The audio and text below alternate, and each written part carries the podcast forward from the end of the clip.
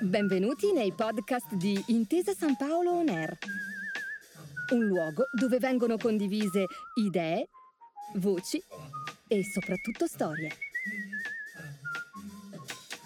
Buon ascolto.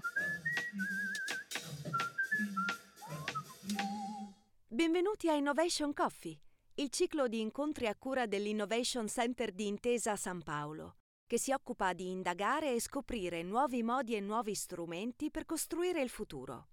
Oggi, insieme ad Antonio Augeri, parleremo di inquinamento marino e della startup Ojair, che ha fondato con lo scopo di salvaguardare l'ecosistema attraverso azioni ed interventi di pulizia dei mari. La parola ora ad Antonio Augeri.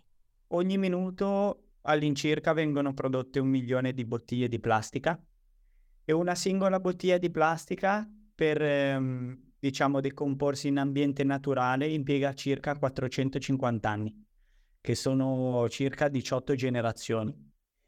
Una parte di questa plastica ovviamente finisce in mare, più o meno 10 milioni di tonnellate.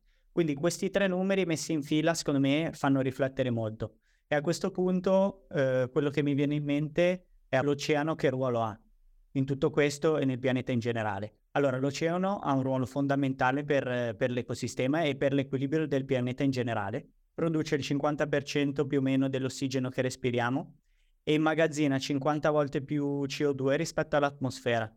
Quindi è qualcosa di fondamentale anche per il cambiamento climatico.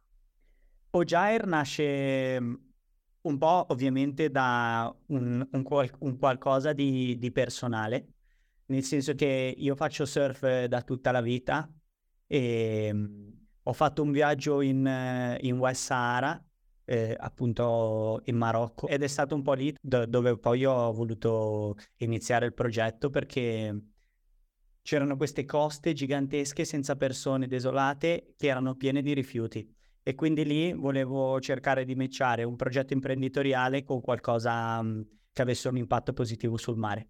E da lì sono partito eh, insieme poi ad Andrea Faldella, che è il mio co-founder, che lui è molto vicino al mare, però più per il mondo della vela, e abbiamo sviluppato il progetto. Ojair si occupa appunto di raccolta rifiuti in mare e lo facciamo tramite flotte di pescatori locali. Quindi, mm, diciamo, un modello circolare abbiamo le flotte di pescatori locali che si occupano di raccogliere rifiuti. Quello che fanno è prenderli in mare e portarli a terra. Poi a terra c'è sempre un partner locale che si occupa invece di, della divisione, della rendicontazione e poi dello smaltimento, ovvero li conferiscono poi al sistema della municipalizzata locale, che cambia un po' a seconda delle leggi locali, delle tecnologie locali e, e, e anche in base al rifiuto. E poi ci sono i partner, cioè coloro che vogliono contribuire per la salvaguardia degli oceani, che possono essere aziende o persone. Ovviamente per lo più noi lavoriamo con aziende. E infine c'è la parte di, di trasformazione del rifiuto da, da rifiuto a risorsa, che è una cosa su cui stiamo lavorando molto quest'anno. L'anno scorso eravamo molto concentrati sul raccogliere i rifiuti, quest'anno uno dei nostri obiettivi è proprio aumentare la percentuale di, di riciclo di questo rifiuto, che non sempre può essere riciclato anche se c'è la filiera, perché a volte, per esempio, la plastica, se sta in mare per tanti anni, poi è troppo contaminata. Dove abbiamo, diciamo, i pescatori? Allora, siamo partiti dall'Italia, dove sono state le nostre prime flotte, a Cesenatico, a Santa Margherita, adesso stiamo lavorando anche a Cagliari. Poi questo a fine del 2021. Durante il 2022 ehm, abbiamo aperto anche in Brasile e in Indonesia le due tecniche di raccolta sono un po' diverse, nel senso che in Italia raccolgono rifiuti durante la normale attività di pesca. Quindi tutti i rifiuti che rimangono nelle reti li mettono in questo sacco agile. Cosa un po' diversa è eh, nei paesi in via di sviluppo. In realtà lì è un'alternativa alla pesca, ovvero i pescatori escono apposta a pescare rifiuti, tot giorni a settimana, e questo ha un impatto anche sociale oltre che ambientale. Nel senso che poi in Brasile abbiamo visto che per esempio nel 2022 il, i pescatori hanno guadagnato di più a, a, raccogliere rifiuti al posto che pescare pesce. Quindi questo modello ha anche un grosso impatto sociale. Tocchiamo diversi SDGs, i principali sono sicuramente il 14, Life Below Water, l'8, il 12 anche per la parte sia di riciclo che di impatto sociale e il 17 che è Partnership for the Goal, nel senso che um, il nostro modello mette veramente a sistema un, uh, un, grande insieme di player ed è l'unico modo per cui possa funzionare, no?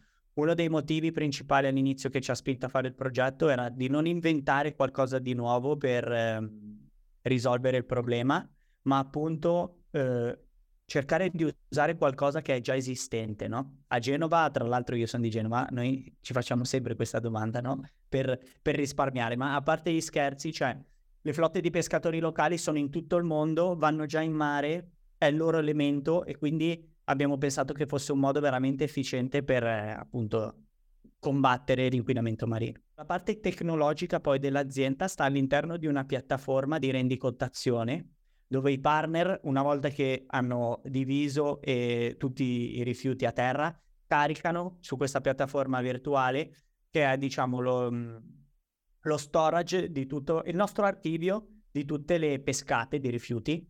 La stiamo portando su blockchain e questo fa in modo di dare massima trasparenza a tutta la filiera e quindi possiamo vedere che Wayan quattro giorni fa ha raccolto a Bali eh, 25 kg di rifiuti questo l'abbiamo fatto proprio per dare la possibilità, oltre, diciamo, lato nostro, volevamo essere completamente sicuri che il modello funzionasse veramente, anche per dare trasparenza e tracciabilità ai partner e anche a chi poi fa l'azione di poter toccare con mano e vedere qual è il risultato concreto di questa azione. I tre grossi, diciamo, verticali con cui lavoriamo con le aziende sono tutto il mondo della CSR, quindi le aziende fanno il progetto per migliorare il loro bilancio di sostenibilità, andare a comunicarlo al loro interno, c'è anche la possibilità di fare una ricerca scientifica, per esempio, oppure tutto il mondo di brand e posizionamento, comunicazione, chiamiamolo come vogliamo, quindi o esterno,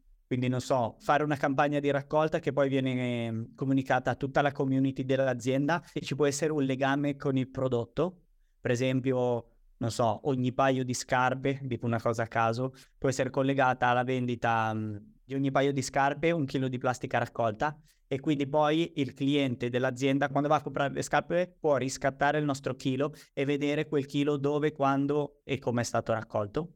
Oppure all'interno dell'azienda, quindi più mondo HR, dove mh, appunto, non so, abbiamo fatto una campagna con un grosso gruppo assicurativo e tutti i regali de- dei dipendenti di Natale è stato raccolto un chilo di plastica.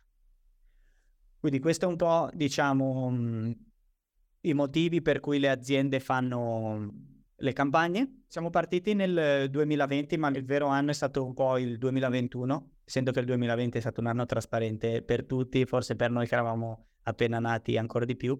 Il 2021 abbiamo validato il modello e abbiamo fatto le prime partnership il 2022 è stato l'anno dove abbiamo un po' concretizzato se c'era traction a livello B2B, abbiamo firmato grosse partnership, per esempio siamo sustainability partner del team Luna Rossa Prada Pirelli, abbiamo fatto um, gruppo Findus, gruppo Richmond, poi con il brand Panerai e il brand Hughes, quindi abbiamo diciamo testato il modello che, che, ha avuto una buona traction, abbiamo visto che c'è molto interesse lato aziende a fare qualcosa di concreto per l'ambiente, nel nostro specifico per il mare. E quindi quest'anno qua, l'anno scorso abbiamo raccolto 180.000 kg, l'obiettivo di quest'anno è di raccogliere 350.000 kg e stiamo lavorando per mettere, mh, diciamo, tutto a scala la parte di raccolta e, e raccogliere un milione di chili mh, il prossimo anno. 2024. Chiuderai dicendo che appunto non c'è una startup eh, o una singola azienda che può risolvere il problema dei rifiuti in mare perché è veramente un problema globale.